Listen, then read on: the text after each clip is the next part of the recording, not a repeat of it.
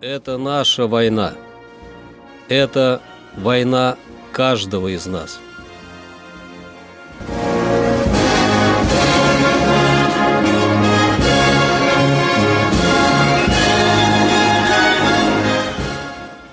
Война. Хроника 1941-1945 годов.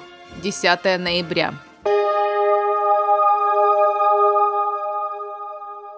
10 ноября 1943 года началась Гомельская-Речицкая наступательная операция войск Белорусского фронта, целью которой был разгром Гомельской группировки немецких войск, освобождение Междуречья, Сожи и Днепра, закрепление на западном берегу Днепра. Войска Первого Украинского фронта освободили более 60 населенных пунктов.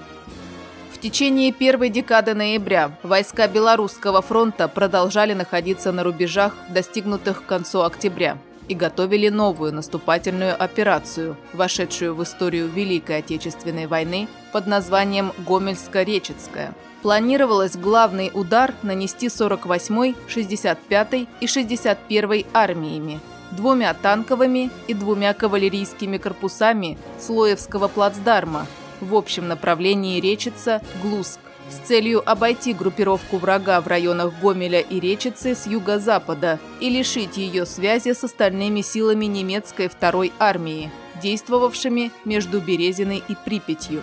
В состав второй ударной группировки выделялись 11-я и 63-я армии. Они должны были продвигаться на Жлобин, разгромить во взаимодействии с армиями левого крыла противника в районах Гомеля и Речицы и создать выгодные условия для последующего наступления в Белоруссии.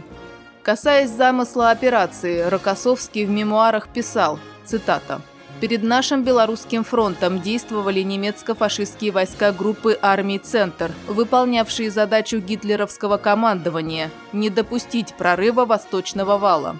Мы уже убедились в прочности этого рубежа. В лоб его взять трудно. Тут нужен смелый маневр и умение обмануть противника. Но инициатива находилась в наших руках. Мы могли идти на риск, демонстрируя сосредоточение сил на одном участке фронта – в то время как готовили удар совсем на другом направлении. Мы так и поступили. 11-я армия Федюнинского вместе с войсками Колпакчи непрерывно атаковали противника севернее Гомеля, приковывая к этому участку его внимание. А основной удар нами уже был подготовлен с Лоевского плацдарма. Конец цитаты.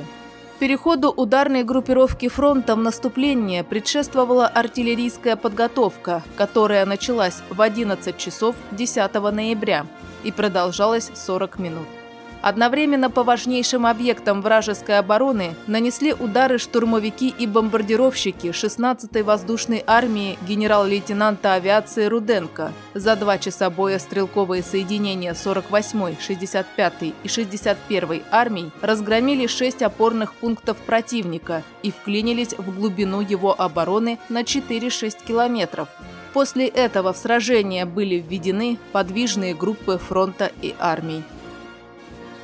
10 ноября 1941 года начался Тихвинский контрудар войск Ленинградского и Волховского фронтов Красной Армии, который должен был предотвратить полную изоляцию Ленинграда и обеспечить движение по Октябрьской железной дороге. Силами Карельского и Северного фронтов был ликвидирован плацдарм немецких войск на восточном берегу залива Западная Лица в Мурманской области – 10 ноября 1944 года в Венгрии силы Второго Украинского фронта вступили в бои с противником. Одновременно правое крыло фронта продвигалось к Мишкальцу и Эгеру. Это наша война. Это война каждого из нас.